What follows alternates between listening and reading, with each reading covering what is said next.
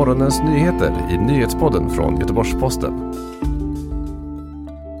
En person hittad död i Lidköping. Polisen utreder mord.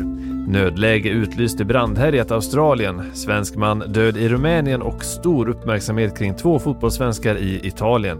Det är några av rubrikerna i eftermiddagens nyhetssvep från Göteborgs-Posten.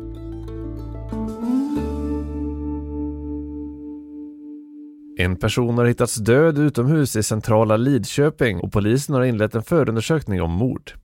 Personen hittades vid niotiden på torsdagen och ambulanspersonalen som larmades till platsen kunde konstatera att personen var död.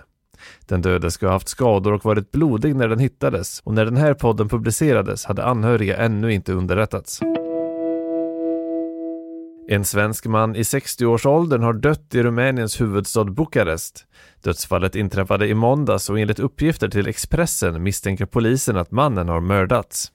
Utrikesdepartementet vill inte kommentera dödsorsaken men bekräftar att en svensk man har dött. Ett veckolångt nödläge utlyses i Australien från och med fredag.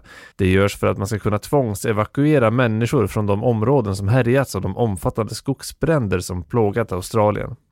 Från kuststaden Malakuta i delstaten Victoria har 500 personer evakuerats med hjälp av marinens fartyg. Men det finns fortfarande omkring 4 000 personer, varav 3 000 turister kvar, som är fast i staden. Sedan i oktober har minst 18 människor dött i bränderna och till helgen väntas en ny värmebölja med upp till 40-gradig värme och starka vindar, vilket ytterligare kan förvärra situationen.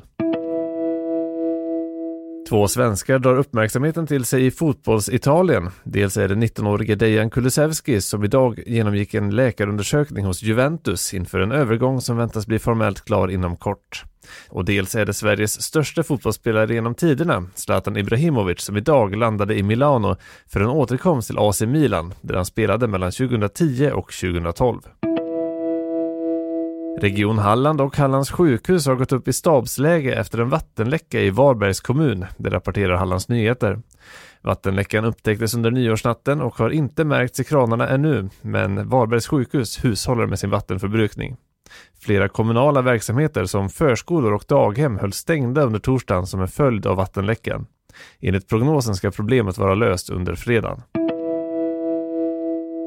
Två män från ett Malta-registrerat fartyg på väg från Murmansk i Ryssland till Konstanta i Rumänien har hamnat i vattnet 40 mil sydväst om Bodö i Norge, det rapporterar Världens Gang.